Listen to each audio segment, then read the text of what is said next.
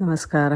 दिवाळीचा तिसरा दिवस म्हणजे नरक चतुर्दशी या दिवशी पहाटे लवकर उठून सुवासिक तेल उठणं लावून गरम पाण्याने स्नान करतात.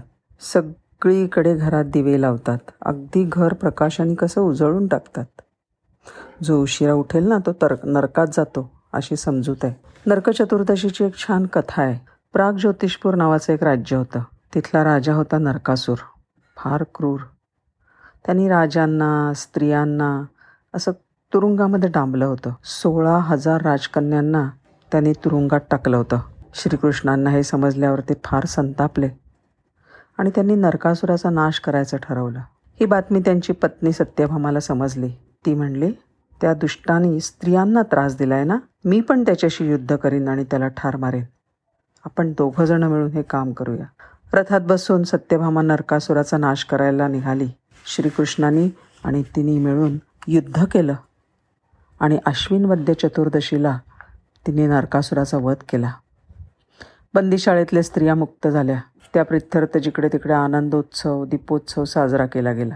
या दिवशी जे उठणं लावतात त्या उठण्याचा अर्थ असा आहे की उठा आणि जागं व्हा. आपलं मन आत्मा आणि शरीर एवढं पवित्र करा की परमेश्वराने त्यात वास केला पाहिजे.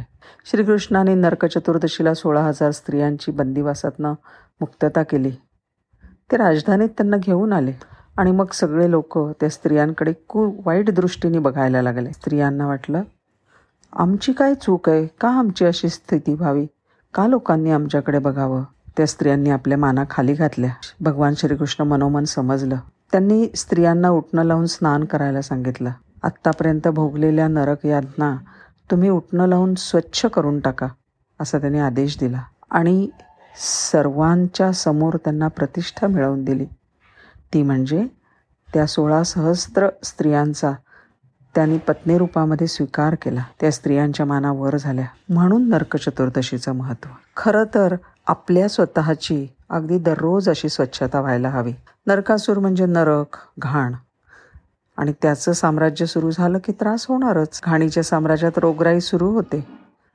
डास फैलावतात रोग फैलावतात माणसं दगावतात आणि म्हणून घरातली गावातली शहरातली शरीरातली मनातली आणि आत्म्यातली सुद्धा घाण या नरकासुराचा रोज नाश करून साफ करून टाकली पाहिजे. धन्यवाद.